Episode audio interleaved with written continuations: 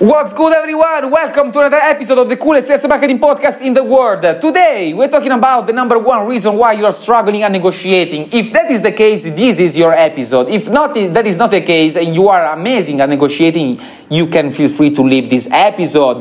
But before we get started, let's listen to our intro. How you can maximize your sales, optimize your costs, and reach the highest level of productivity.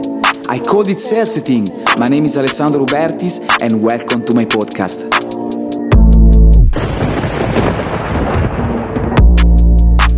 So, guys, first, let me ask you a question. How many opportunities do you have at the moment in your pipeline right now? Do you know your numbers?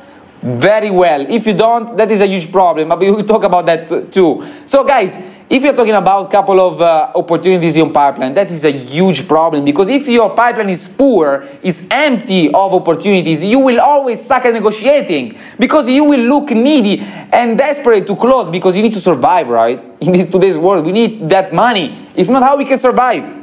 How we can feed our family, all right? But on the other hand, if your pipeline is full of opportunities, you will have the ability to negotiate like you don't need that mother freaking deal right?